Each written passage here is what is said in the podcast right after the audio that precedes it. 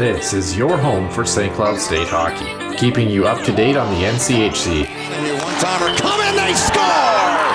Ripped in! A bomb from Parvix! Women's WCHA, So Dana Rasmussen fires and she scores.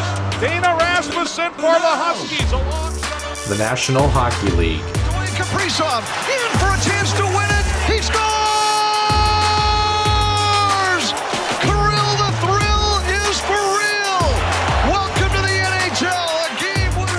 and everything from the state of hockey. St. Cloud Cathedral is now 42.6 seconds away from wrapping up the school's first ever title. Welcome to the Huskies Warming House Podcast Den.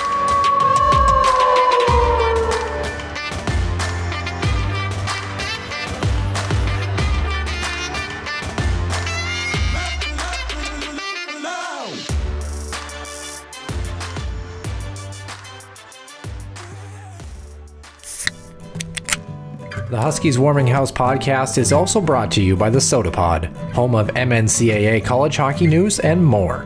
Stay wild and up to date with new episodes throughout every week. Find them on Apple Podcasts, YouTube, and other podcast platforms. Into the Huskies Warming House podcast, episode 198. Nick Maxon alongside Noah Grant here on Super Bowl Sunday. Uh, Nick, um, this one is a rematch from a couple of years ago. Uh, I do you have your your preliminary pick? I guess by the time this show comes out, I I imagine we're gonna have our answer. But d- do you have anybody that I guess here's the better question: with two teams who have been there quite a bit in recent, is there anybody you really cheer for, and is it the same team you think is gonna win? Oh boy, how do I answer this diplomatically? Um, so because I'm an Iowa State guy, my heart goes more towards Brock Purdy in San Francisco. Oh, I, just I don't know. It's it's tough to bet against the Chiefs. It really is. Um, love to see the 49ers win. I think a lot of the country is looking at the Chiefs now as the new Tom Brady, the new New England Patriots. Yeah. So I think there's ironically more of a wave for the 49ers than I think there would be normally. Yeah. Um, but um, yeah, no, I, I think it'd be kind of cool to see an Iowa State quarterback win a Super Bowl. Um, also, being that he was picked as Mr. Irrelevant, I think there's a lot of great storylines there. and just, you know, proving people wrong. You know, he's not a perfect quarterback. He's got his flaws, but he's endured and he has persevered through all the um, the skepticism and probably is in the right system under Kyle Shanahan. So see if they can.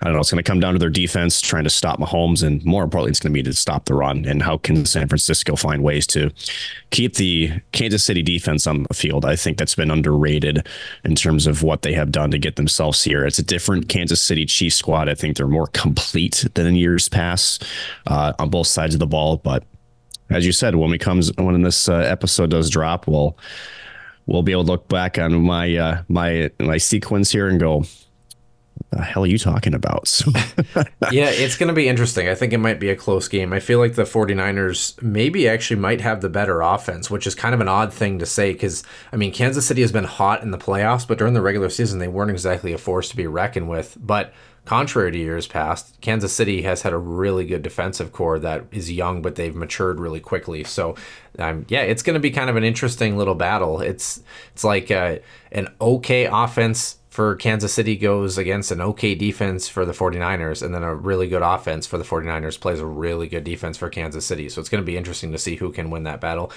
I feel like the 49ers win, but I feel like they do it by three. I, I, I don't think it's going to be close. yeah, I Yeah. don't I don't think it's going to be a big spread. But we've said that before, and then you know Broncos Seahawks. So Seahawks, yeah. what I was thinking the exact same.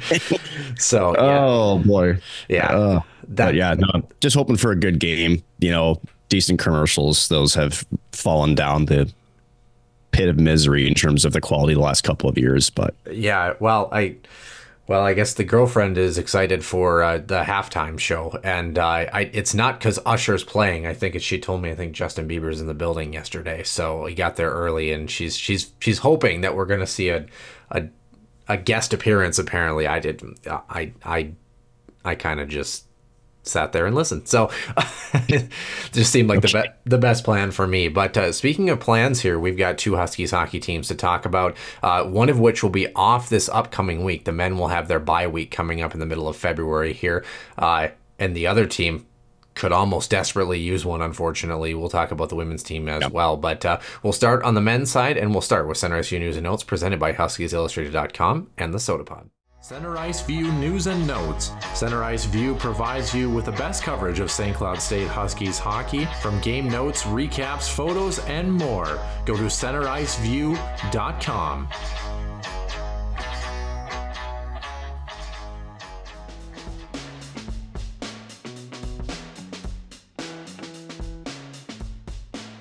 episode 198. Nick Maxon Noah Grant here in the den. And Nick, um, we start on the men's side here. Uh, a St. Cloud team that, as we mentioned, is going to be off this upcoming week.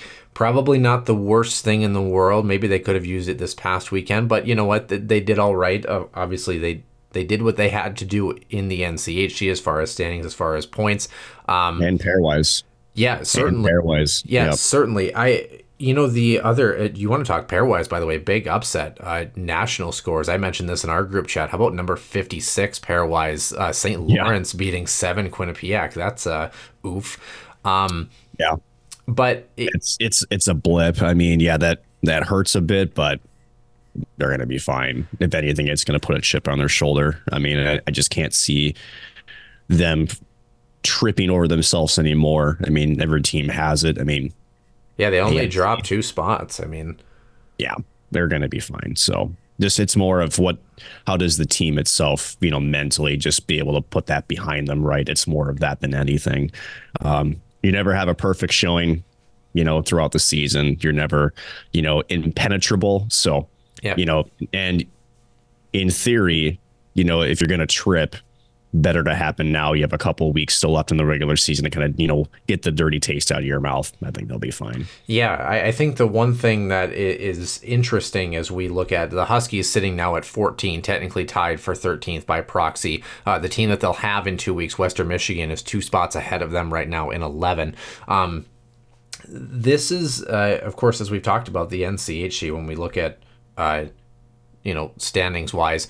St. Cloud stayed pat with where they needed to and provided themselves some separation, especially with Denver, uh, you know, in in their spot as well. I think they were off this week, if memory serves. They were yep. correct. So um, St. Cloud, you know, staying pat with what they had to do, but at the same time, uh, this Miami squad that we've talked about, uh, they they are not terrible and i and i know that that sounds odd like what do you mean? They're last in the nchc look at the look at the standings that you have pulled up. Only six points for them. The next closest is duluth at 20 omaha at 23 denver cc western all within that middle mix. St cloud improving to 36 points one point one point behind north dakota uh, with two games in hand for the fighting hawks. But you know when we kind of go back on the weekend these were two hockey games nick that you know st cloud wasn't necessarily you know, they were dominant in terms of the fact that they had much better offensive zone time,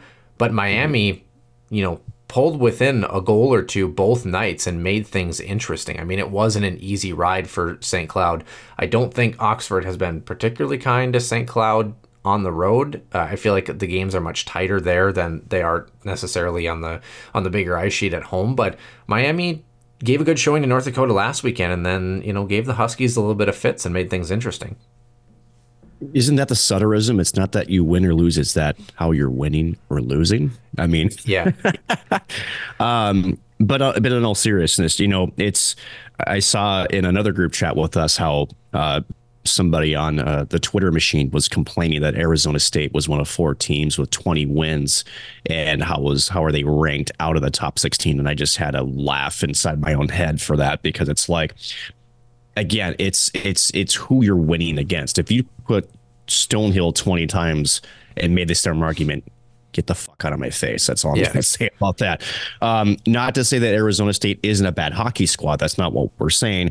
But also the pairwise is set up. It isn't perfect, but to take into account the quality of opponents that you're playing, right?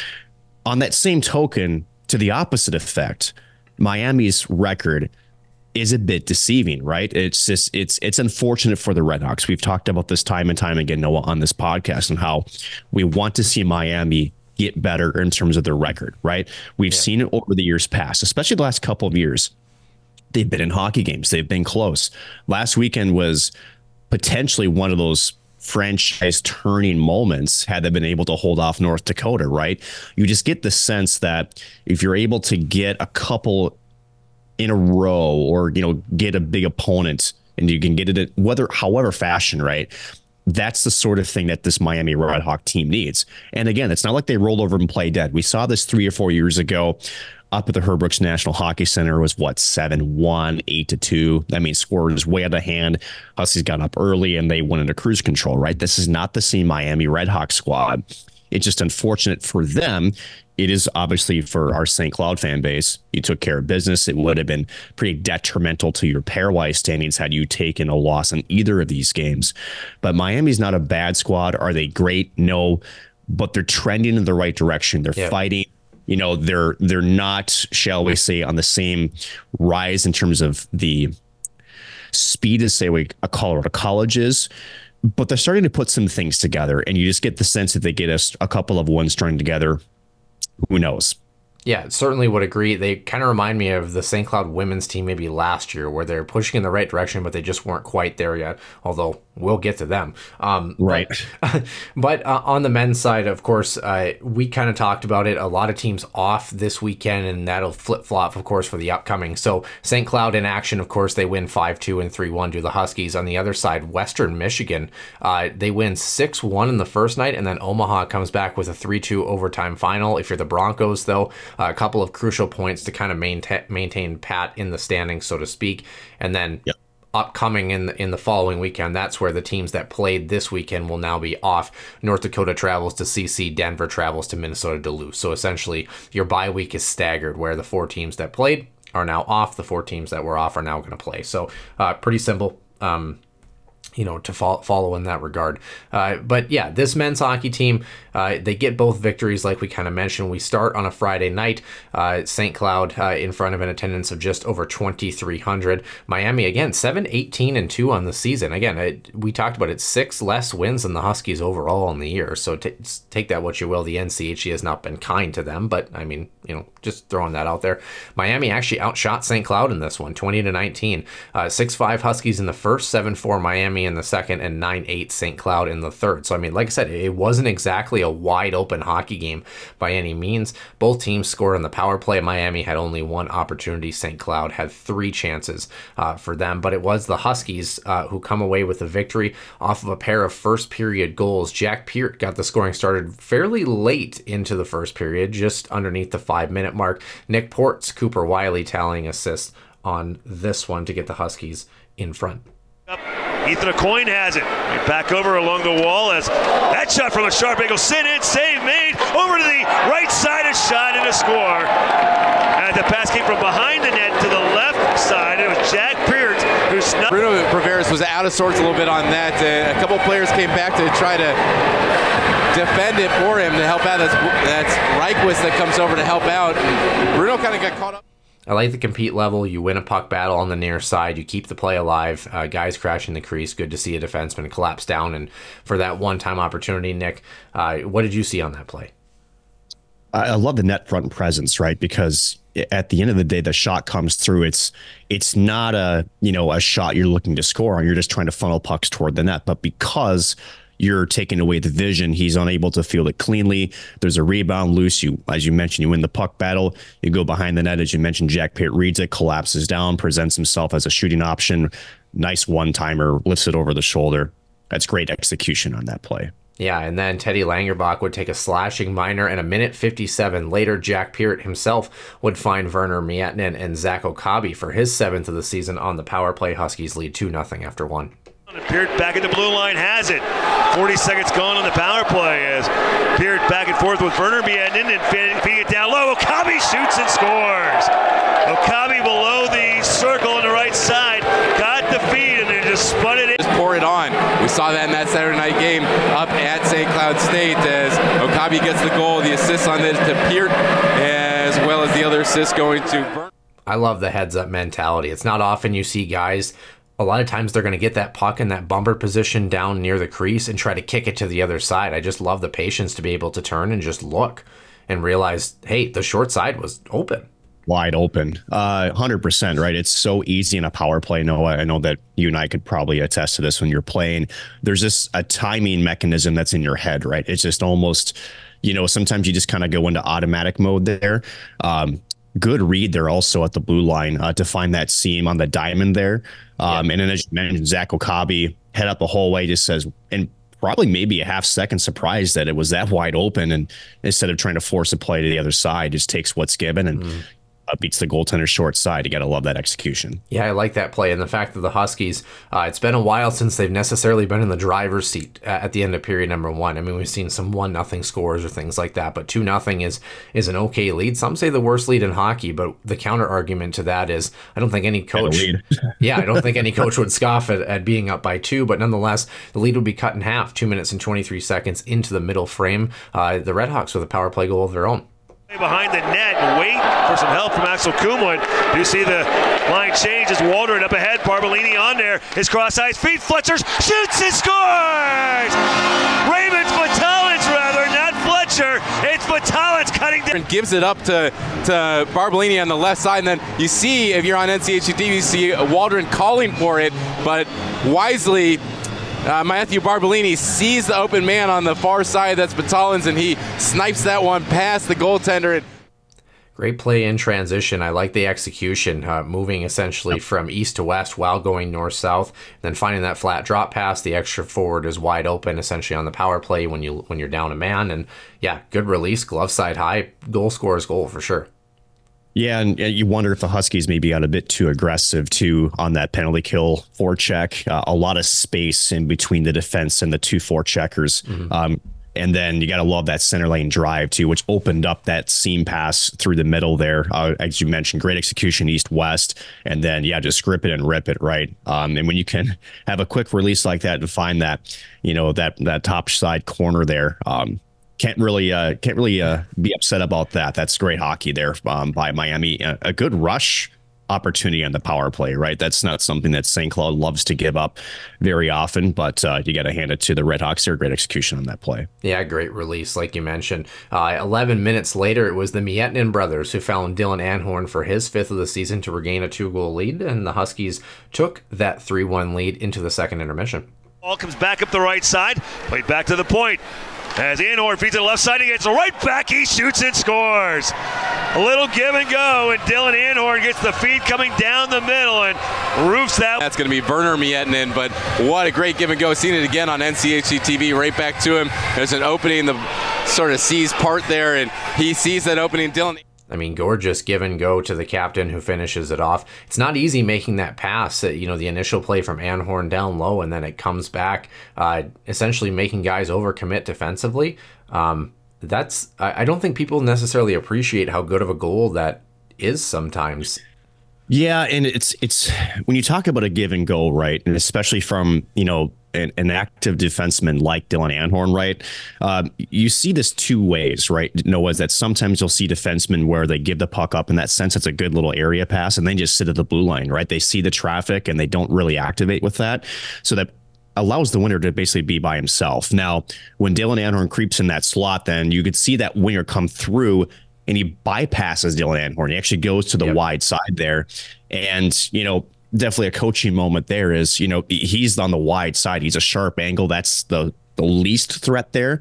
If anything, maybe you want to take away Dylan Anhorn. But again, quick uh, give and go, as you mentioned. And then again, off the stick in a hurry and uh, through the bodies in front. I'd imagine the goaltender didn't have a great look at it. A good, good shot low, unable to pick it up. 3 1 Huskies. Yeah, and able to shoot a, across the grain too as a left handed shot on the glove side. That's not an easy play. Uh, no. Speaking of not easy, well, the Huskies uh, made it a little bit too easy. 13 seconds into the third period. Uh, this now a one goal contest. John Waldron got the Redhawks within one.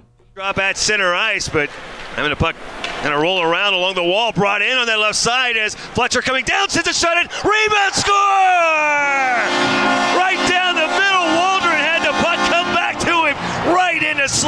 to him right in the slot. You put the puck on net, and that's exactly what happened there. Fires a big time shot that Basse's unable to handle as you see it again on NCHC TV in slow motion. Waldron right there settles the. Kind of an uncharacteristic poor rebound control. I think that's one that maybe Dominic Basse wants to have back, but at the same time, you know, guys in front have to pick up their man on the weak side. Rebound opportunity in the back of the net. Um, not the way you want to start a period. Uh, no, and uh, honestly, I don't know. I don't know if you feel the same way, but I feel like that was a pop play. You know, the pass off the pad. I feel yeah. like that was an intentional um, shot to get that rebound. Um, again, one stick was covered there. It was the most uh, closest to the crease. Unfortunately, the second layer there was wide open. And I don't know if you saw that, you know, when Miami entered the zone, it seemed like a couple of Huskies were also over committing on that uh, on that near sideboards there. So as the play moved towards the net, a bit of a, um, a defensive collapse there in terms of not trying to pick up that that man there in the slot. But either way, Miami takes advantage and it's now a one goal game but it wouldn't take long. Our last highlight of uh, of the night, we had a goal at the 327 mark and 417 mark. The second coming with the extra attacker. Uh, first one was Barrett Hall's sixth from Jack Peart and Veeti Miettinen, who had a two point game, as did his brother. And then Cooper Wiley, his second of the year, also a multi point night for him.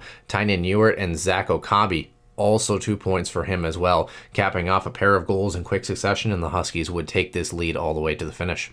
Throwing the puck, gets it back up here. Long range shot, blocked down in front. Hall trying to redirect, tracks it down. He shoots it, scores. Oh man, what a lucky shot that was had eyes. Barrett Hall doesn't do it in transition as uh, Barrett Hall, the freshman and NHL prospect, uh, gets his sixth of the season. Assisting on that is Jack Peart as he has been involved in three of the goals tonight. Some help and as he'll go behind the Miami net. Extra attacker on now for St. Cloud State with a delayed penalty. Here comes Ewart down, feeds one over to the right side, shot score. Cooper Wiley on the backside with the extra attacker puts it by Bruno. Bruno. Goal scored by Cooper Wiley. Assists are going to go to Tynan Ewart, and other assist will go to Zach Okabe. And five to two, just like that. The Redhawks were just down by. Yeah, I mean, the first one, you try to steer a puck to the corner, it ramps up on your stick, I think, is a netminder. That's one that you'd like to have back. Uh, kind of a painful one yeah. for the Redhawks to stay in that hockey game. The second one with the extra attacker, good cycle play, good scissor crossing action there, and then uh, backdoor pass and almost actually kind of making the save, but a good look. Huskies doing a good job getting to the net front there and making it uh, a final of five goals for St. Cloud. Um, you know, Nick, this was a game that. Uh, again, I, I, think St. Cloud needed a Friday night. I think they needed a Friday night in regulation to feel a little bit better about themselves. Um, and we'll kind of allude to this when we get to Saturday's game as well. But I know it's Miami, but St. Cloud has kind of been missing that in recent is kind of the ability to kind of like put the dagger in and twist a little bit. And yep. I think that that succession there gives you an idea of mental resolve to get kind of kicked in the mouth at the start of period number three, and you, you don't look back and you, you tag a couple on in quick quick succession.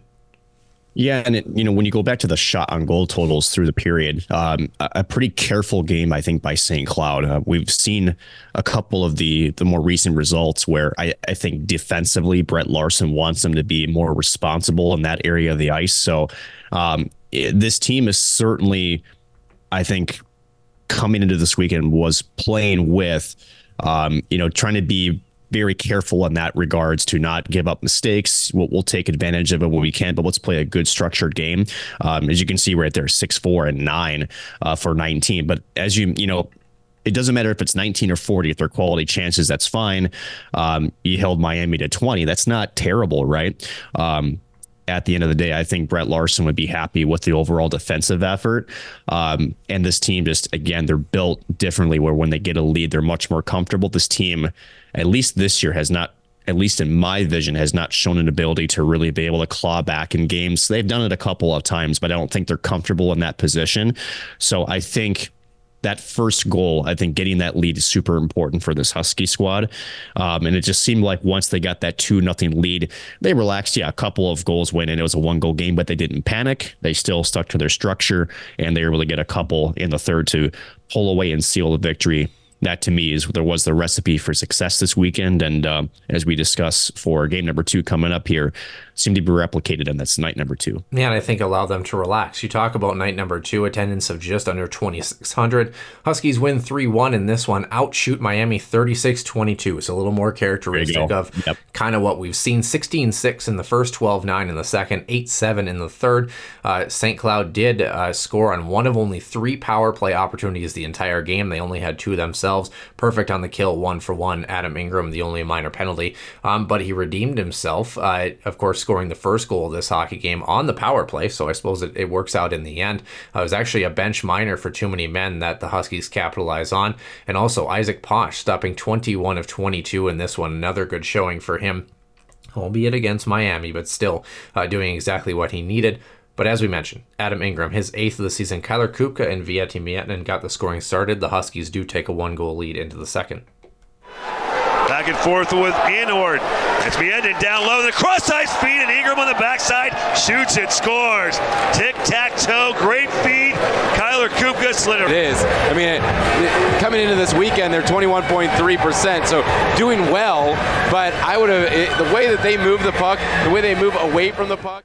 And a lot of strong puck movement east west, especially on special teams, I thought throughout this weekend. And, you know, something again, when you're playing against a quote unquote lesser opponent, maybe that opens up a little bit for you and you get a little bit more confidence snapping the puck around a little bit. But yeah, another pretty play, Nick. Very similar to the goal we saw from the first night, except it did go across the crease. But uh, um, I guess tell the listeners at home what's kind of the underrated play about that that all starts about 85 feet above where it ends up. How about the decoy by Veeti Miettinen, right? Uh, this is where when you've got a shooter, a Hobey Baker candidate, right, where he can pass, he can shoot, and he moves from that half wall to the top, right? What ends up happening is, is Miami knows. He knows he's a shooting threat. Uh, he's scored from there many times. He can also thread the needle, but it's not his normal position. Uh, to me, what I saw was Miami caught, got, got puck watching, and especially on that uh, that weak side defenseman. Um, as he moved up, everybody just kind of crowded toward the middle. Veeti saw that lane. It was a quick one touch pass across. People forgot about the backside. Um, so to me, it was that read by Veeti Miettinen. It probably was a design play to let, let him shoot, honestly, uh, but he elected to defer to that pass. Again, good cross ice, good one touch passing, wide open back in the net. Yeah, and I love, like you mentioned, being able to walk the blue line and create that opportunity, bring guys with you. You open up what is still technically the strong side because the play originates from the same side, that right side, glove side of the ice. Kick it down low, and then everybody, knowing last night that's where the goal was scored, everybody collapses and tries to attack the strong side, and then the weak side's wide open. Beautiful goal. The Huskies would uh, be challenged, though. It would be all knotted up at one heading into the third period. 13 minutes into the second, Miami would score the lone tally of period number two. Beat it through traffic and was tipped, went to the wall, and getting to it are the Red Hawks says that'll be Barbolini. Gives it off. Moulton coming around. Here comes Moulton on the backhand. Gets a shot. He scores! Dylan Moulton able to backhand it through. And he had a couple. He's had a couple of great opportunities. So nice for the Miami fans to see him rewarded as again.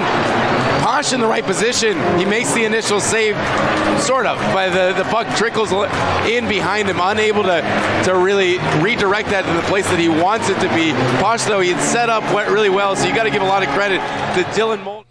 Just one of those that catches the inside crook of the arm, actually, even the jersey. In fact, if it probably just goes straight through underneath the blocker side, it probably goes wide of the net and it just catches the jersey. I mean, just one of those unfortunate backhand shots that's hard to read for a goaltender. Yeah, and I, I think you and I would agree that Posh was probably off his angle just by a tad, uh, a bit overcommitted on that strong side there. But either way, he gets a piece of it, uh, but not quite enough. As you mentioned, sometimes it catches the equipment. Sometimes you get a rolling puck or a bounce and it skitters wide. Unfortunately, heads right toward the post and it knocks in. Um, but yeah, no, that's, I mean, not much you can say about that one. Just an unfortunate bounce, and for Posh, maybe a bit more to the strong side than maybe he probably would have liked. Um, he's not going to love that goal. Would probably like to have that one back, but nonetheless, not much you can do about it. Tied up at one. Yeah, and the guys picked him up 10 minutes into period number three. Veeti Miettinen another multi point night for him. Boy, has he looked good. He's been a real bright spot for this Husky squad. Barrett Hall telling a multi point weekend with an assist, and then Dylan Anhorn, of course, his sixth of the season, second goal in as many nights. Also, no surprise, of course, that he looks good, getting the Huskies in front for what would be the eventual game winner. BDB Edna turning it around, with backup ice, but his pass broken up by Miami. They can't clear it out though. Werner Miettinen has, or Megan Hall has it over to Anhorn, who shoots and scores. Another turnover by Miami, and Dylan Anhorn. So fires that one in the back of the net. What a great feed to find him as that was sent all the way across the ice by Barrett Hall. And those turnovers, when you give the puck away. Bit of a blind pass, but I mean, you know, you've got two red sweaters on the opposite side. The first one takes the defenseman away, and the second one is a flat drop pass, able to put it in the back of the net. Uh, Nick, uh, anything specific that really stands out to you about that one? I think I just think for me the read by Anhorn, um, honestly, on this play, and then obviously you got to win that puck battle there by Barrett Hall. Uh, to me, you know, it's kind of a broken play to begin with. Uh, Bear Hall then decides, okay, we're going to settle this down. A good shield in the puck. It's, as you mentioned, kind of a blind drop pass toward the middle. But again, it's that active defense coming in and collapsing down, reading the passing lane.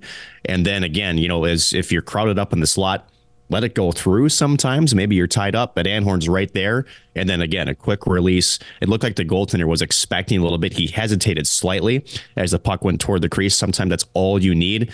Anhorn made no mistake and just ripped it over his right side shoulder. Huskies get that all important insurance goal. Absolutely. And uh, 1801, two, less just under two minutes left in this hockey game. Kyler Kupka found Zach Okabe for his eighth of the season. We talked about it being able to twist the knife a little bit. This was right before Miami was getting set to pull their netminder. St. Cloud didn't wait for the empty net. They were able to tally at five on five. To hustle back in as the Huskies took one away near the blue line and it come right down low, a shot and score. Zach Okabe snuck in on the backside, and I don't think Bruno Rivera's really ever fully got back into position. The Huskies hustled down and got a cross ice feed off the wall from the left side, and Okabe cutting down the right side gets insurance with a minute 59 to go that they put this one out of reach for Miami. And well, credit that play all the hustle of Kyler Kupka. Well, Kupka gets it, and both I, both players involved in that. Miami loses that puck battle along the half wall. Play doesn't get out, and everybody's puck watching on that near side. And Zach Okabe said, Thank you very much. That's about one of the easiest goals that I think he's going to score in his college career. Uh, yeah, and how about the forecheck execution, right? Noah Yeah. uh, funneling that puck to the corner, good wedge, and then again, as you mentioned, that puck gets loose. It's a quick shoot across the uh, the ice there, and then as you mentioned, Zach Okabe with an easy tap in. Miami really puck watching there. I don't think they were were expecting that play to develop that way. Um, it just didn't. If you're Miami, there you can't turn the puck over there. Uh, there was no support, um, but at the end of the day. Um, uh, Huskies made him pay, and again, that's just how that's exactly how you want it to force the play up the wall. You seal that sh- uh, that wall again on the opposite side of the of the defenseman. There had nowhere to go. Pick up the loose puck, shoot it across, easy tap in. Yeah, I thought Isaac Posh looked good in all the other contests uh, that he faced in terms of shot volume, and even the one that went in. I mean, just kind of one of those where shooter drives the net, able to create kind of an uncommon scenario and able to bank it in off the crook of your arm. I mean, what do you do about that? Nonetheless, so the Huskies take the victory. They, of course, improved to 14 9 and 5 on the season. Um, NCHC play, if memory serves me correct. Let me just pull it up quick. 10 4 and 4 in the NCHC, which when you started 7 0 and 1, yeah, yeah, you know, not exactly the greatest second half so far, but I think momentum in the right direction. Good time still, I think, for the bye week. We don't say that all the time, but I think uh, a good time for that. We take a look at the upcoming schedule. The Huskies only have three weekends left Western Michigan at the tail end of February, uh, and then, of course, the following weekend they'll be at home against Denver. So the last four game home swing of the season in the regular season, um, and then Minnesota Duluth on the road the 8th and 9th of March to finish things out. Uh, a lot could still change here, but the Huskies, hopefully, it's not the last four home games that they play this season, uh, depending on how they do, uh, of course, throughout the remainder here. But, uh, Nick, what do you take from a weekend like this against an opponent that on paper they should have taken care of? They did take care of them, they took care of them in regulation. Uh, hint, hint, North Dakota. Um, and both goaltenders look good, and St. Cloud executed at the right time. Uh, at the end of it, you know, there's you did what you had to do, right? It is not much you can say about it. Uh, this would be a much different conversation if even we're talking about one loss, Yeah. because of just where they are in the pairwise, right? so I think or, think or or even a shootout win, right? Like Yeah, it just it wouldn't because that would be a tie, right? It'd be a tie against Miami, which unfortunately is down in the pairwise and where St. Cloud is at right now. You're in the bubble territory, and I, I think more than anything, you know, the bye week almost comes at the worst time for me. And I know we could probably debate this, Noah, but you're feeling good. You know, again, it's it's been a struggle since the holiday break to get wins in regulation or wins of any kind for that matter. Um, you kind of want to continue that momentum. Um, and now you got two opponents at home that are above you in the pairwise. So you have an opportunity. You've beaten Western Michigan in Lawson twice. Um, they're going to need at least to get a split there against uh, the Broncos, as you can see on the screen. And then Denver, you have them coming up. So uh, at the end of it, um, that's going to set them up for what would be a pivotal matchup against uh, Minnesota Duluth to finish off the regular season.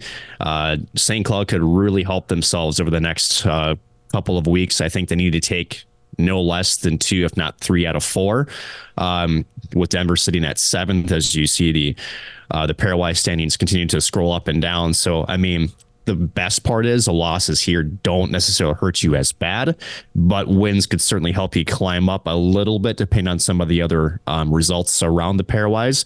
Um, no, I'm curious as to know what your thoughts are. Um, it, it's not do or die but I think um, at the end of the day, I think you have an opportunity if you're St. Cloud to try to get yourselves elevated in the pairwise standings and try to put yourselves in a more comfortable position coming to second, third week of March. Yeah, you know, St. Cloud's actually in an all right spot here. As you mentioned, Denver, a uh, couple victories against them would go a long way. Western yes, Michigan, you've already had two regulation victories, so you can't do any worse in the pairwise against the Broncos. Um, right.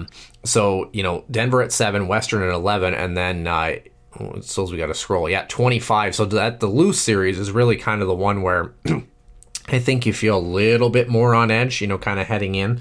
But at the same mm-hmm. time, if you're St. Cloud, you have a couple weeks to kind of remedy the situation. I don't. I don't agree or disagree uh, as far as when the bye week should be. I, I think for St. Cloud, I still don't know that they're playing well enough that the bye week necessarily hurts them, if that makes sense. I think it's still a good time for them to reset. Certainly haven't had the greatest of second halves. I, I don't know what it is. It's been the men's team. It's certainly been the women's team that we're going to get to in just a moment. Uh, it's been the Minotauros as well, too. I don't know what it is, but second half January, February swoons are in full swing right now for everybody not named the Bismarck Bobcats. So, um, seriously. although although the uh, the Toros did get a win yesterday, but they were terrible on Friday.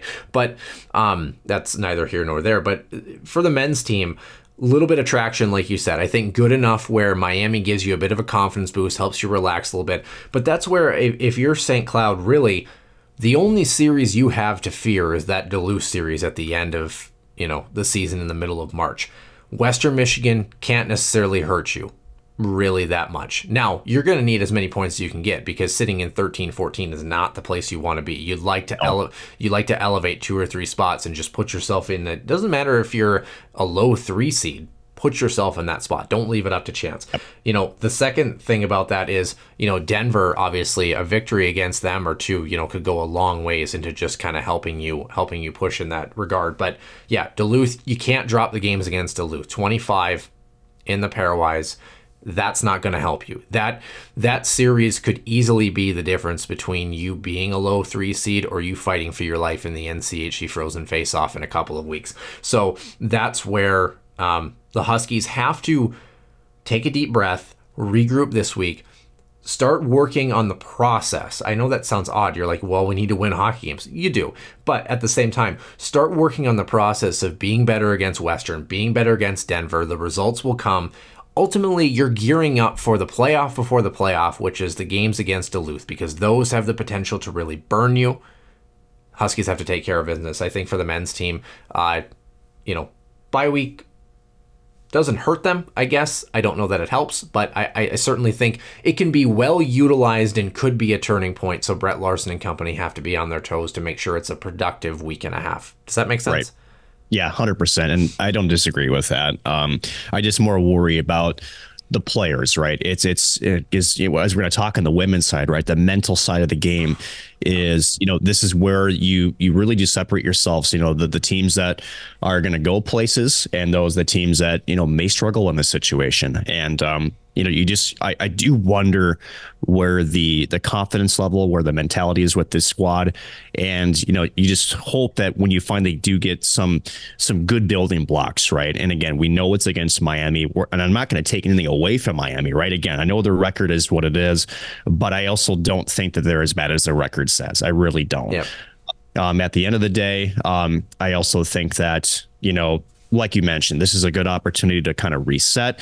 Uh, and as you mentioned, Giroud, because it's going to be, you know, yes, the structure, yes, it's going to be, you know, the X's and O's, but more so just the confidence, the mentality, the playoff mentality that you need to bring over the next three weeks after the bye week, which are really going to help you set up to be at your best uh, when it comes to not only the the remaining regular season matchups, more importantly, Noah, getting yourself primed for the NCHC Frozen Faceoff. Because again, as you mentioned, that meant that UMD series is going to really tell us what St. Cloud is going to need to do to best position themselves come March.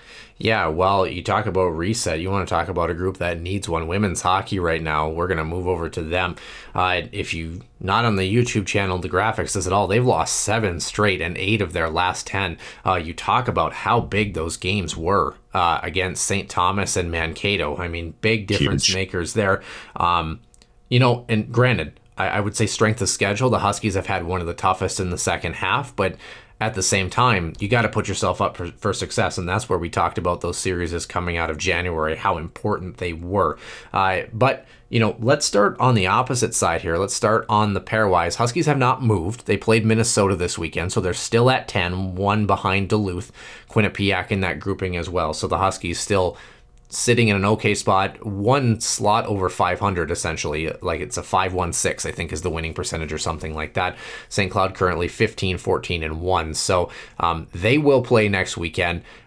Boy, this is a massive series. You want to talk about a team that could yep. use about three bye weeks right now? St. Cloud might be that team. Now, I don't think they play bad this weekend, but we've been saying that for a while against two opponents well, three technically. Wisconsin and Ohio State, two teams that should have beat the Huskies on paper. You know, top two teams as well. Minnesota was a handleable team for St. Cloud. It wasn't going to be easy, but they were they were certainly, you know, in that position where they could have easily taken some points. They were close both nights. You know, one nothing score on that first night. Second game gets away with a couple of empty netters at the end, but it was a lot closer than I think the score, um, you know, indicated. Nick, you were there on Friday night. Uh, mm. What is it about this St. Cloud team that they just can't find the extra gear they they had in the first half?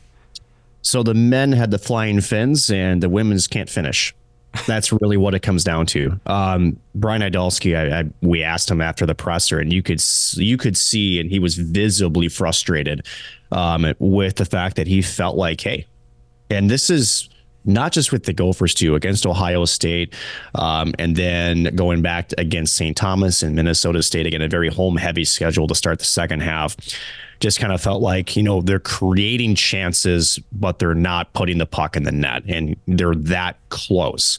And I think he knows, and I think it's fair to say that if you go back and look at this losing streak, you know, the really only, I mean, if the 5 1 against St. Thomas, again, a couple of empty netters, there's not really one game besides maybe that one at Wisconsin 5 2 that you could say they got a, you know, it was, it got away from them. Right. They were in every single game, and I think that's where the frustration is. And and from from Idalski's own words, I asked him, "Hey, like, you know, you've been in this position, you know, as a player where, you know, you feel like you're you're on the cusp of things, you know, you, you just feel like you're you need a bounce or something. Mm-hmm. What is it? And he goes, you know, why I want this to change now is we don't have the player on the roster that says, yes, we've won, we've sorry, we've lost seven straight.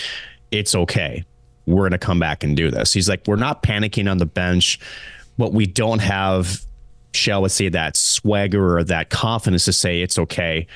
We just have to stick to what we do, and we'll we'll be able to break through. They haven't had that yet. Um, and it, it's not like they're changing necessarily what they do, but it does feel like as the games that are tight, go towards the later stages of the game. You do feel like that the sticks are being gripped a bit tighter that maybe things offensively start, they start forcing things a little bit and then unfortunately that is we know in hockey that creates opportunities going the other way so um, their goaltending has been excellent from Chobak up to Sanni Ahola so not much you can say they just haven't had the goal support and that's really it I mean it, it's you, you want to make it like this three or four factor uh, you know sort of puzzle that's plaguing this team for seven straight it really isn't. They've been playing well enough to win these games. They just haven't had the goal scoring to match it to be able to pull away or to, shall I say, get themselves in a better position. So, um, and I think that's why it's so frustrating. You know, it's it's different than in years past where you go and you're you're in a, you got walloped by Wisconsin, you get walloped by the Gophers, and you weren't even close, right? Yeah. And you're frustrated because you're getting kicked around the rink. Now the frustration is we're right there, and we feel like we played well enough to win. We just can't get enough in in the back of the net. Yeah, and started playing their hockey about at the right time, about two weeks too late coming out of the holiday break. I think is probably what to, what should be said. Um, yeah, and unfortunately, just one of those where it just hasn't had the grit factor to just kind of muscle one out, I think, if that makes sense, just yep. to be able to kind of get over the hump. But nonetheless, uh, we take a look at scores coming from this past weekend in the WCHA in general. Wisconsin 17 0 combined finish against Bemidji State at the Sanford Center. The Beavers, of course, no match for the Badgers, unfortunately. 3 0 Mankato loses to Ohio State the first night uh, and 6 2 the second night. Duluth 4 1 and 5 1 were the finals against the St. Thomas Tommies. So, uh, you mean you know, Reese Hunt versus St. Thomas 4 1 yeah. on that first night? Yeah. Four goals for her, the former Bemidji State Beaver. My goodness, what a pickup that was for. Minnesota Duluth. Holy cow. Well, and you talk about the difference. We talked about those games against St. Thomas and Mankato. We take a look at the standings here. Ohio State ahead of the pack. They're going to take it home unless something wild happens. 67 points for them. Uh, Wisconsin at 60. The Gophers at 56. I still think Wisconsin's going to finish in that two spot. Uh, Duluth at 41 now with the weekend. The Huskies at 33. So again, you talk about either of those games could put them at 36 or 39. I mean, it, you know, yep. or somewhere in there in that realm. Nonetheless, though, you talk about 39 points. That's the best the Huskies could do after this weekend. Their opponent coming up is the Minnesota Duluth Bulldogs. So they could still give themselves a chance heading into the final week. But, you know, it's going to take a gargantuan effort this weekend. There's no doubt about that. At some point, as much as we've talked about it, Nick, they've got to find a way to find a way. You know, they, yep. if, if they want a chance at that home ice spot, no doubt they're going to get Duluth in the first round of the playoffs. That's pretty much signed, sealed, delivered. I feel like pretty right much. now. So, yep. um, so yeah, th- that's obviously going to be key. Um, and as we mentioned, Bemidji State, the final matchup for the Huskies coming out after Duluth. The Huskies will be on the road from here on out, by the way. No more home games Correct. for them. Their last was, of course, the Gophers. So St. Cloud has a chance if they do well against Duluth. If they could string four wins together against Duluth and Bemidji, things could get a little bit interesting. But let's rewind back to uh, the game that you were at, Nick, the last one at the Herb Brooks National Hockey Center, attendance of 400 in this one. Uh, St. Cloud actually outshoots Minnesota in this one. Um, 24 20, 9 5 in the first, and then dead even 8 8 and 7 7 in periods 2 and 3. Uh, the Gophers, their lone goal comes on the power play, 1 for 3. The Huskies missed on their lone opportunity, uh, and it was Abby Murphy in the second period. Uh, about two thirds of the way through the period, her 28th from Madison Kaiser on the man advantage, and unfortunately for St. Cloud, that was all that was needed for the Gophers. Try to step up and get it away. Here's a chance for the Gophers. Weak side. Translate score!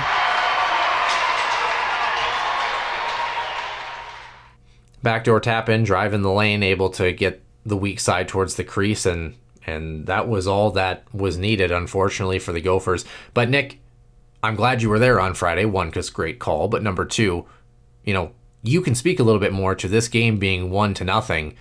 You know, what was the feel of this hockey game? How close were the Huskies to at least pushing this one past regulation?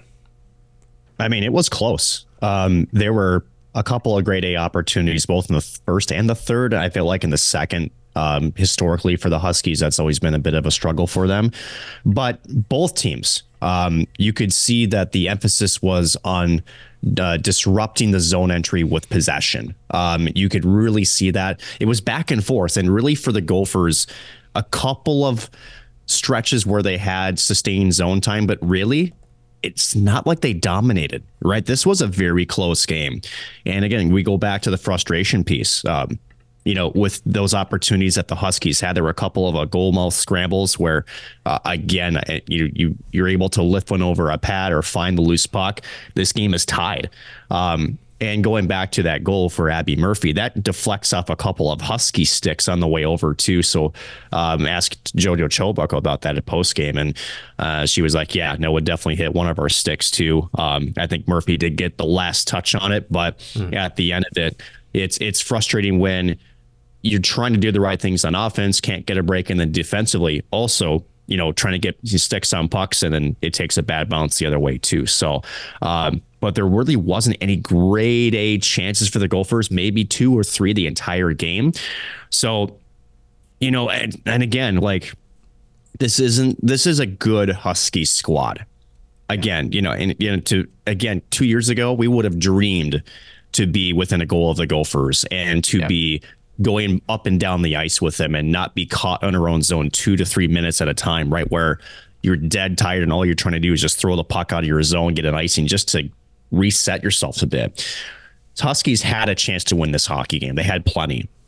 And it just stinks that with those opportunities that you got with the Gophers, weren't able to put it away. So, in, and again, you could see the frustration on the bench. You could see it with some of the players after the fact, and you can certainly see it with the head coach after the game because they knew they had a chance and just couldn't capitalize on their chances. Yeah, and a chance to at least get some points beyond regulation, I think, is kind of the main point. Yep. Uh, 28 faceoff wins, 30 losses, 48% in the dot, not too shabby. Uh, JoJo Chobuk, 19 of 20 for her, like you mentioned, the lone goal deflects off her paddle and into the back of the net on the power play. So, uh, kind of a tough one Uh, on Saturday. Of course, quick turnaround for this. You play at you know the late night game on Friday, and then you play at two o'clock uh, for the Saturday matinee, so to speak. Uh, down at Ridder Arena, you have to travel as well, so that's a quick turnaround. The Huskies ultimately lose five one in the second night, attendance of uh, just over eighteen hundred, but this was not a five one hockey game, much closer than that one.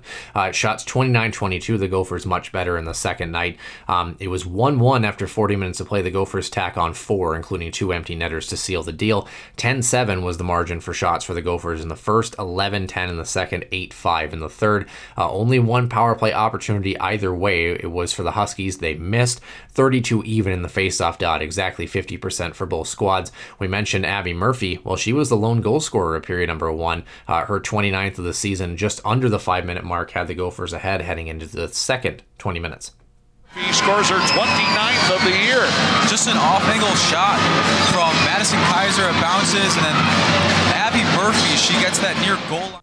And I mean, what do you do about a bounce like that? A shot that gets blocked, it goes all the way to the weak side. Uh, really, nothing that Sanni Ahola can do about that. She stopped 24 of 27 in this one. Uh, but yeah, just talk about it. Sometimes the hockey gods don't smile on you when it rains, it pours. Yeah, and uh, you know, you talk about bounces, and then it goes to the nation's leading goal scorer, and Abby Murphy, right? Um, and Ahola was tracking it, right? She she tracked it the whole way, and but unfortunately, when you go up against, you know, a an HCA goaltenders of the year semifinalist against you know the nation's best goal scorer, you know, it's uh, you know the Gladiator versus Goliath or whatever the hell you want to call it. Uh, two great players on the ice, and unfortunately for Abby Murphy, great shot, able to find a little bit of a hole there, I think, between the post and the glove, and is able to beat Ahola there. So, again, not getting the bounces from uh, the hockey gods up up top, but uh, again, crazy bounce. What, what are you going to do? Yeah, St. Cloud would respond, though Avery Farrell, seventh of the season, just before the five minute mark, and we would be 1 1 heading into the final 20 minutes. Some room, shoots and scores, and the Huskies have tied.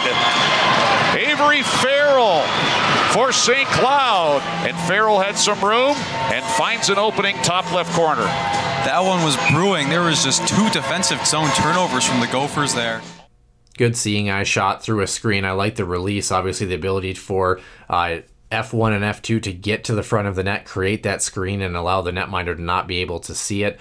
Uh, pretty good zone entry, pretty good execution for the Huskies there if the, you know if there's going to be one storyline from this whole season for St. Cloud, it's going to be Avery Farrell. That to me is the the the best storyline. Um, just as a sophomore and translating over from Franklin Pierce, um, we talked about the story before, but you know didn't really have a spot in the lineup. And Brian Idalski said to start the year has worked her way into a top six role, and uh, she shoots the puck She shoots the puck. She sees the ice well. She makes the right reads. She uses her feet, um, and she has no shyness about letting it go. Um, and as you mentioned, this is something that I know I've talked about. I know you've talked about. You got to get more pressure in front of these opposing netminders. Um, I think St. Cloud for, you know, the next step in the offensive progression is, you know, A, they're not shooting enough. And two, when they are shooting, it's sharp angles, there's no traffic, it's easy stops, right? This is the next level of consistency with the with the St. Cloud State women's team to continue to do this more throughout the game. Um, these goaltenders are great. I'm not taking anything away from them, but again, anybody in that position, you can't see it.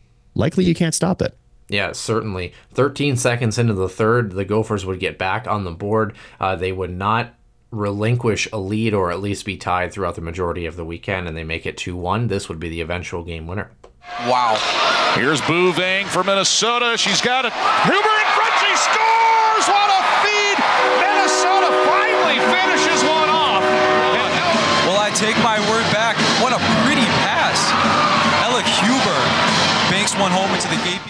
And again, that's a tough one. Breakdown in coverage right off the opening faceoff. Uh, weak side forward tries to come back and recover, but they're not able to do it. Just like that, Minnesota's off and running. They uh, would take a while to score their next, though, over 13 minutes, over halfway through the period. This, unfortunately, was the dagger that kind of sealed the deal, uh, at least for the time being. The Huskies not able to climb back, uh, and just like that, the Gophers make it 3 1.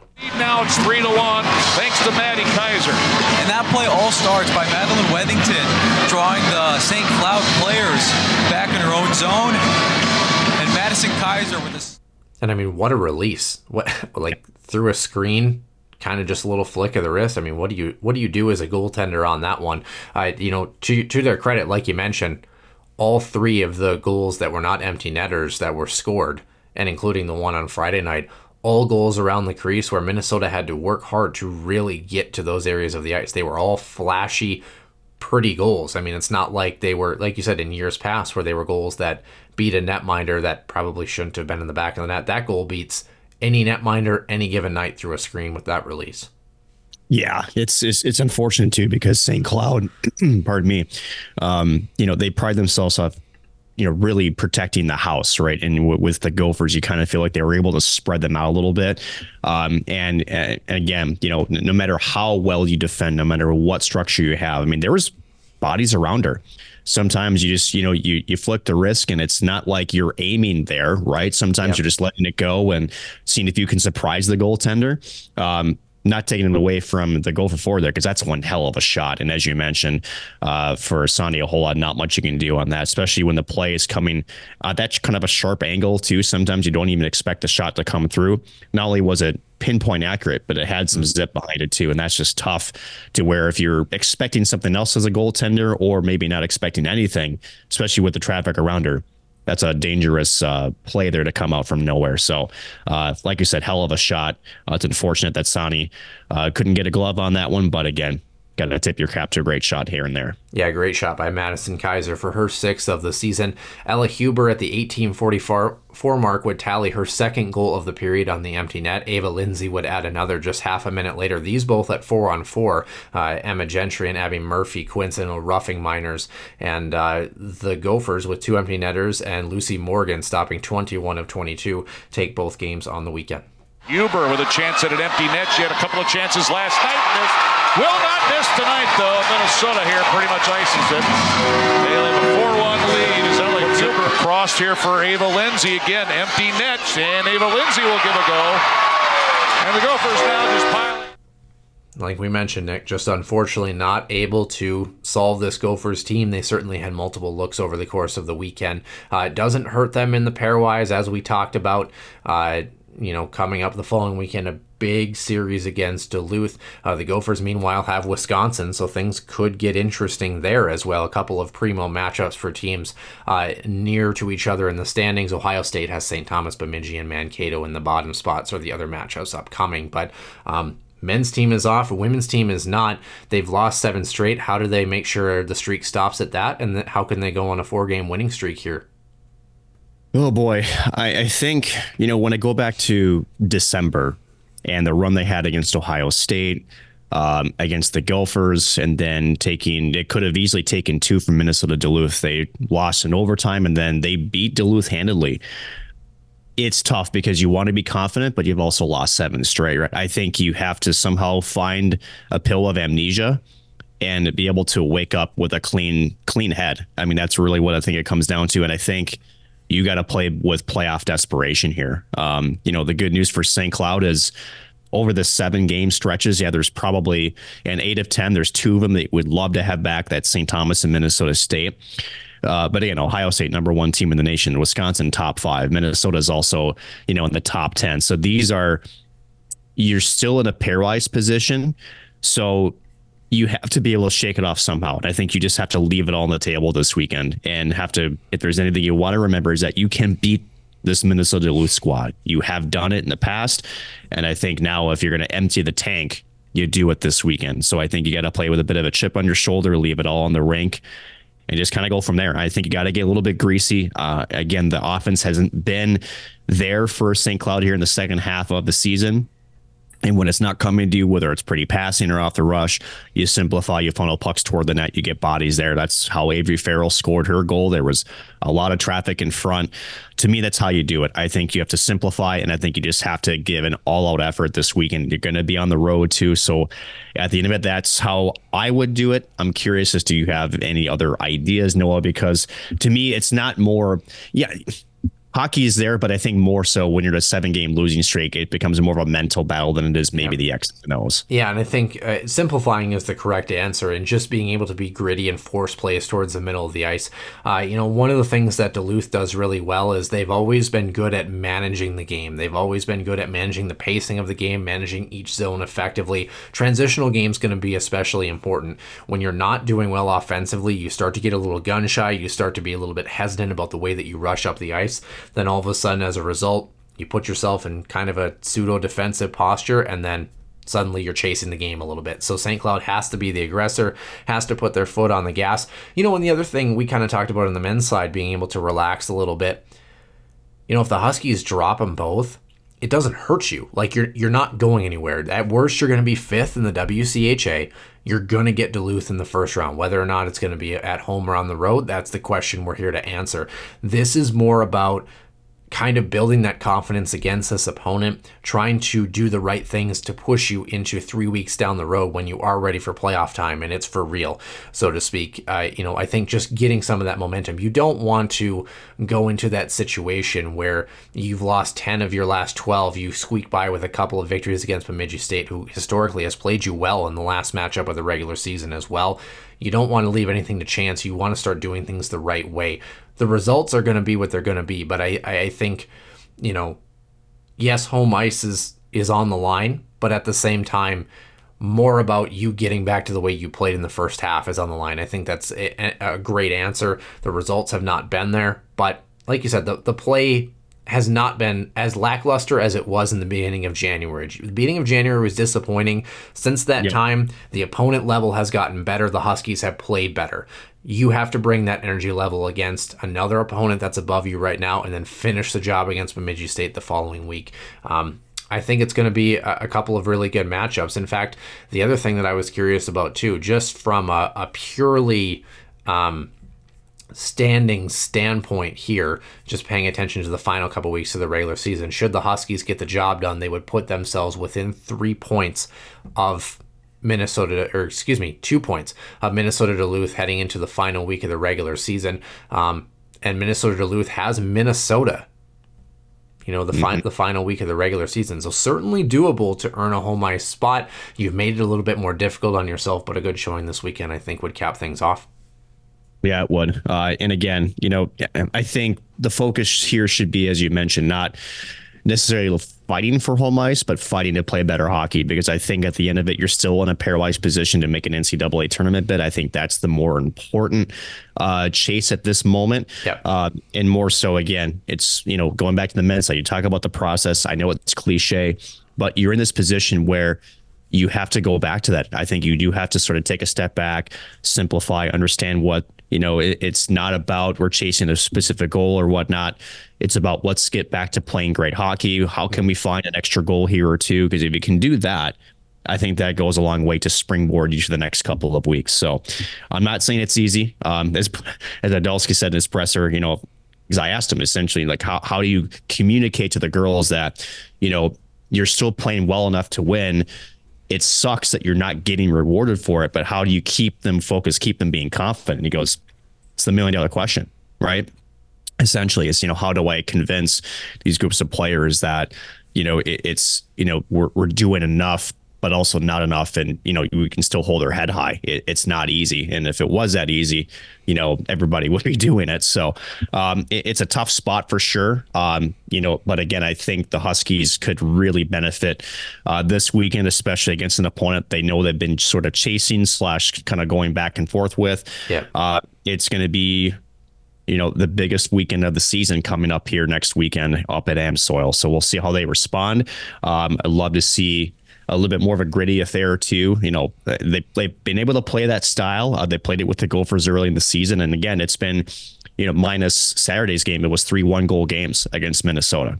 Um, and they were in every single one of them. So we'll see. Um, they're going to have to go out and you know, show us that they're capable of and, and sort of forget that they're on a seven game winning streak and uh, try to see if they can turn the tides. Yeah, and a couple of victories could change things in the pairwise as well, and maybe eke you into that final spot as well, uh, just to keep you a little bit safer. But should be a good one, of course. Uh, episode 199 next week, and then when we hit episode 200, the women's season will be recapped for the regular season. They'll be ready for the playoffs. Speaking of Duluth, the men's team will have one more week left against the Bulldogs before their NCHC uh, quarterfinals as well. For Nick Maxon, I'm Noah Grant, and we will see you soon in the den.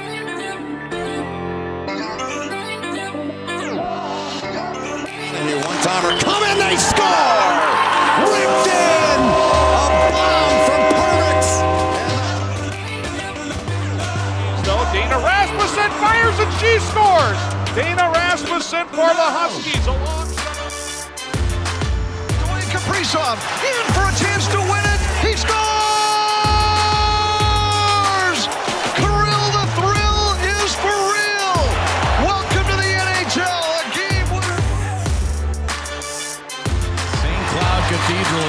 42.6 seconds away from wrapping up the school's first ever title.